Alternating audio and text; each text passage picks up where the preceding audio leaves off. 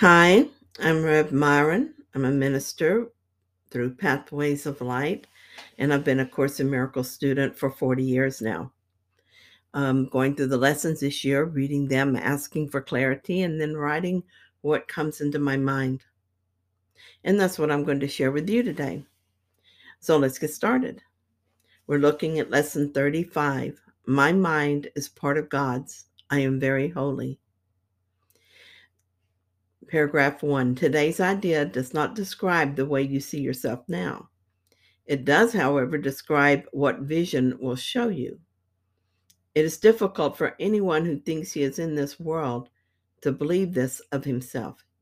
Yet, the reason he thinks he is in this world is because he does not believe it. So, first, let me say this the holiness lessons. Oh boy, I love these lessons. That was not always the case. A part of me felt a thrill at the idea that someday I would be holy. But mostly, I didn't believe in my holiness, just as Jesus says we won't. I'm intrigued by sentence three and four that I am in this world makes it hard to believe I am holy. Yet the reason I'm in this world is because I don't believe I am holy. so, paragraph two you will believe that you are part of where you think you are. That is because you surround yourself with the environment you want, and you want it to protect the image of yourself that you have made. The image is part of the environment. What you see while you believe you are in it is seen through the eyes of the image. This is not vision. Images cannot see. This body is part of the environment I've surrounded myself with. It is what I want to believe about myself. It is an image of myself, and everything else around me reflects what I think of myself. From within this image, I see what I want to exist, and because I see it, I believe it. But the joke is on me because images cannot see. So, paragraph three the idea for today presents a very different view of yourself. By establishing your source, it establishes your identity and it describes you as you must really be in truth. You will use a some we will use a somewhat different kind of application for today's idea because the emphasis for today is on the perceiver rather than on what he perceives. The reason I love the holiness lessons is because they are teaching me to see myself differently. In declaring that my mind is part of God's, I am establishing my source and thus establishing my identity. Did you notice that I capitalized identity this time? Well, if you're reading it, you might have noticed. My mind is part of God's, and so I must be divine as He is. This is very different from what I have believed about myself in the past. It is very different than what I thought I was.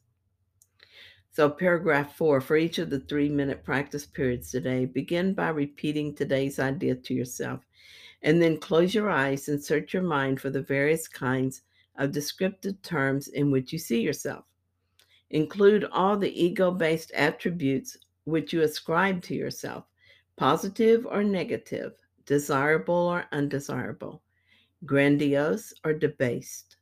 All of them are equally unreal because you do not look upon yourself through the eyes of holiness.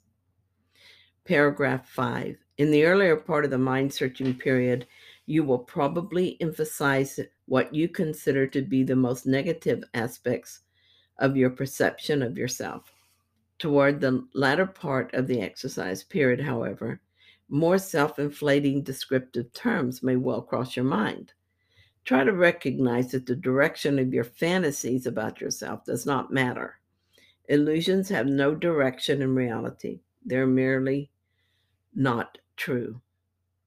Paragraph six a suitable unselected list for applying the idea for today might be as follows I see myself as imposed on.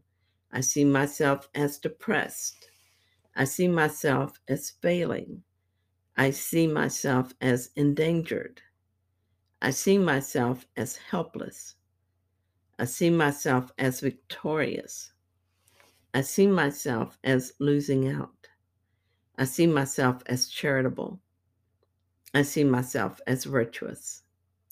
No matter what you believe you are, it cannot come close to your true self. There are no words to describe you as you were created, and you are still as you were created. So if I think I'm pretty darn cool, it still falls short of the truth. My mind is part of God's. I am very holy.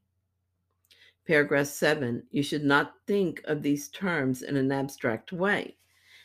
They will occur to you as various situations, personalities, and events in which you your you figure your figure cross your mind, in which you figure cross your mind.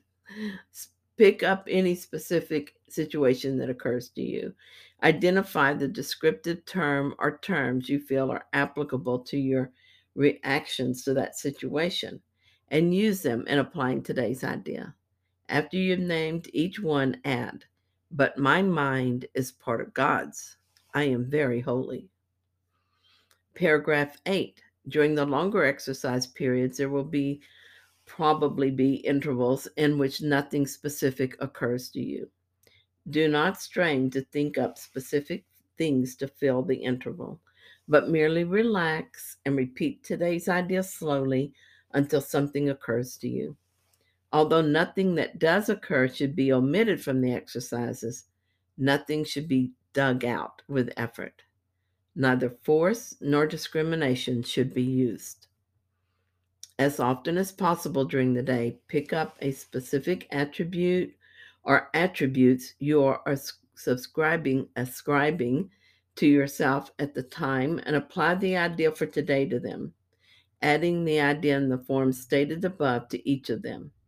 If nothing particular occurs to you, merely repeat the idea to yourself with eyes closed.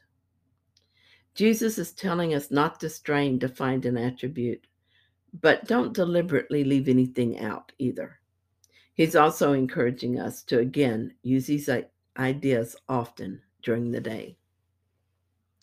Thank you for listening to my recording, and I will be back tomorrow with another lesson.